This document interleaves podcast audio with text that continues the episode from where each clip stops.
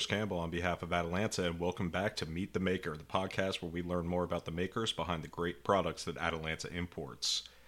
We have something of a special episode this time around with Michaela Lamberta of My Olive Oil Cake joining the show, and we'll be talking about her pandemic era decision to leave her old job behind to focus on her olive oil cakes and social media surrounding it. But before we get started, as always, I'm going to ask you to follow, like, and share this with your friends and coworkers. Word of mouth is still the best way for us to get the word out on this podcast, so we really appreciate all the work you do there. So let's get this started. Michaela, welcome to the show. Can you share a little bit about yourself? So I started Olive Oil Cake now about two years ago.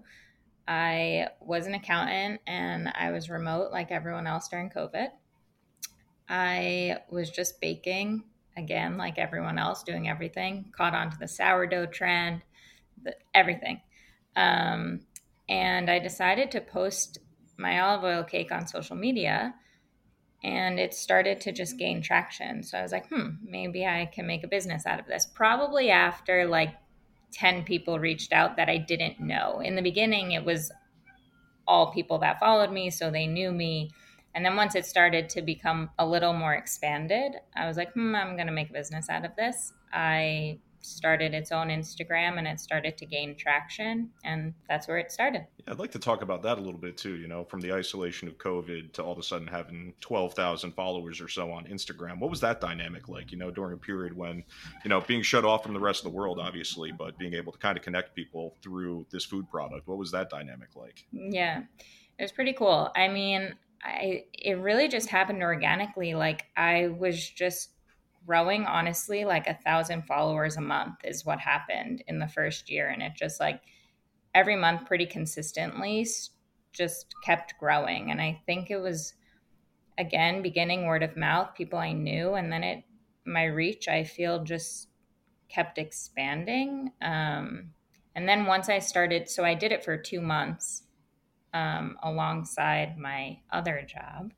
And then when i started to take it full time that's when I was able to start shipping nationwide and that's when i feel it really expanded when it was like past my community at home. Um, the community kind of just grew past that and i think that's what helped the follower and the reach. And i know you said you felt comfortable at about 10 people that you didn't know reaching out to you. Obviously you said you're growing a thousand followers a month give or take during the pandemic you know did you feel comfortable making this shift or was it still something of a you know leap of faith jumping into this at that point? Did you oh, like no. at what point did you feel comfortable like hey this is going to be my full-time gig now and i'm actually doing it? Uh, yeah i was terrified. I like i said it was two months that i did them both side by side. It got to a point where i literally couldn't. Like i was waking up in the morning baking and then i was doing work during the day. During lunch, I would go and drive and deliver things. And then it just got crazy. And to be honest, it got to the point where, like, my family was like, Why are you still doing accounting? I feel you have something here. So that's when I was like, Ha, okay, I'm out. I'm going to start. Um, once I had more people, you know, suggesting, might, might as well take the leap of faith that's when I was like, okay, I'm going to do it. And I think that's a great segue because, you know, I've been working in the food industry for about nine years now, and olive oil cakes was a new one for me. So I think a lot of listeners will probably hear that and say, what exactly is this? So I think, Michaela, would you be able to give us an idea of what this product actually is? Yes. So I describe it to people kind of like a pound cake without butter and not really a cake that you have to have for dessert. I enjoy it honestly all times of the day. So I'll leave it out on the counter and I'll take a sliver and a sliver and a sliver. And by the end of the day, I'm like, oh no, where'd all the cake go? um, it's not super sweet and it's not super savory. It's kind of right in the middle. Um, it's a little acidic. It's pretty basic. It's, um, I also feel that is what helped me grow is a lot of people like it because it's so simple. Um, even people that try to stay away from sweets, I feel find themselves enjoying it because it doesn't taste like a typical vanilla cake. And what made you decide to make this type of product? Do you have this like in your family background? Is this something you made as a kid? What made you, you know, gravitate towards this type of product? Um, it is something that we had growing up, but I wouldn't say it was always in the house. There were always sweets in the house. We're Italian, so literally like my mom, my grandma, everyone was always baking all the time and there was food always. Um, this wasn't super super uh, consistent, but I don't know. I just liked it. It I really really enjoy it, and I still do even after doing it all this time. Sometimes I'm like, oh, I can't look at it right now, but I'm still obsessed with it. So, Michaela, one of the things I did kind of notice taking a look at your website, you did have a gluten free option. Obviously, you're removing, you know, um, a bunch of ingredients and instead using olive oil uh, for these products. So, I'm wondering, when you were designing this, did you have, you know, aspirations of selling this to a vegetarian market, gluten free? You know, how did that come to happen, or is it just a natural evolution of the different types of cakes you're making?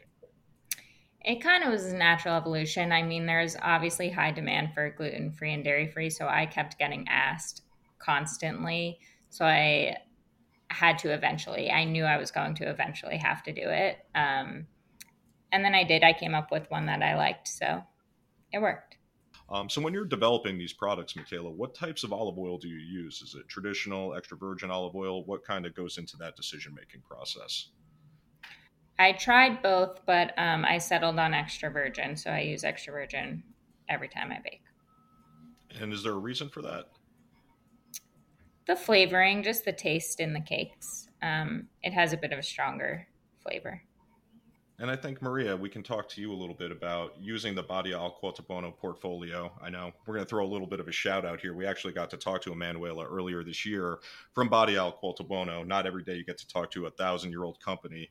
Kind of the uh, opposite side here. We're talking to Michaela and, you know, a two year old company at this point, but taking a look at that product you know, when I talked to Emanuela, you know, it was very evident that she put a lot of work and effort into maintaining kind of the, the brand history there, uh, the authenticity, right? But also, you know, small family owned operation, really, when you think about it at the end of the day. So a lot of similarities here. So I'm wondering from your vantage point, Maria, what was it like working with Michaela, leveraging the Badia al Coltibuono portfolio for these cakes and just that process all over? Well, I think I think Chris, I think you said most of that already in terms of um, why we uh, thought about Badia Coltibuono. When Michaela and I started talking uh, with our actually our whole our whole team, um, we were talking about Badia's uh, 60th anniversary this year, and we, we knew that they've been in the market for 60 years.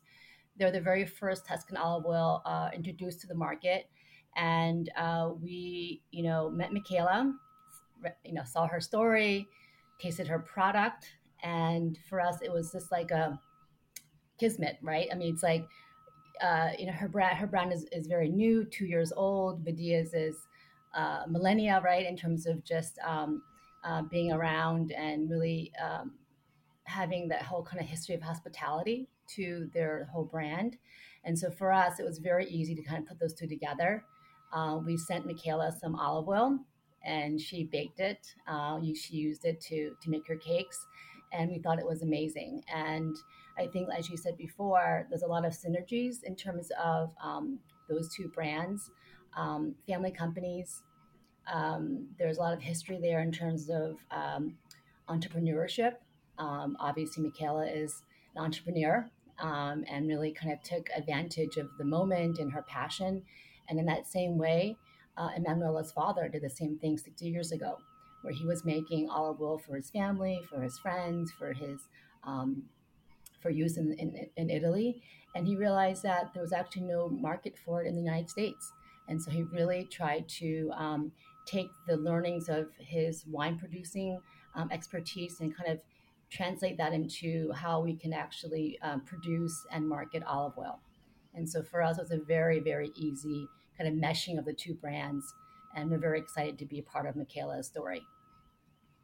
And Michaela, from your side, you know, when you're you know you're an accountant two years before this starts all of a sudden a thousand year old brand is being asked to work with you what is that like what is that dynamic like you know going from you know basically an upstart and then all of a sudden you have 12000 followers on instagram and then this you know legendary really when you think about it olive oil brand says hey i want to work with you what does that feel like I feel that is the coolest thing about this whole brand is the people I've met. Like I never would have thought being an accountant, like desk job, I meet my clients, which five people that I come in contact with, and now the people I've met and the stories I've heard, I'm like, wow, there's just so much more out there than I ever thought. And I think to close, I think we can ask, what's next for My Olive Oil Cake? What are you going to be doing in the rest of 2022 and 2023?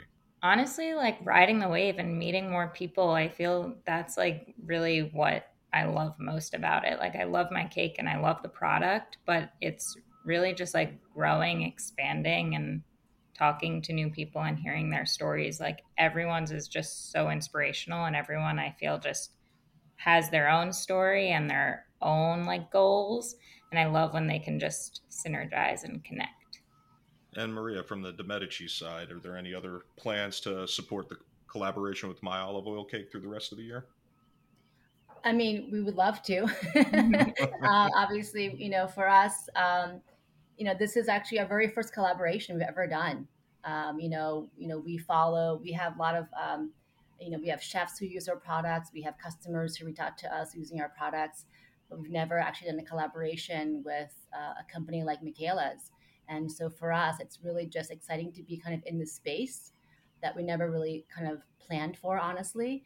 Um, and like I said before, it's really just been um, you know, we're just really happy that she reached out to us, that we had a product that that um, that that she liked and that worked with her with her her brand. Um, and so we we hope we could do more. Um, obviously, we have a lot more olive oils. Uh, we have one of you know Badia is one of I'd say maybe a dozen brands that we actually have.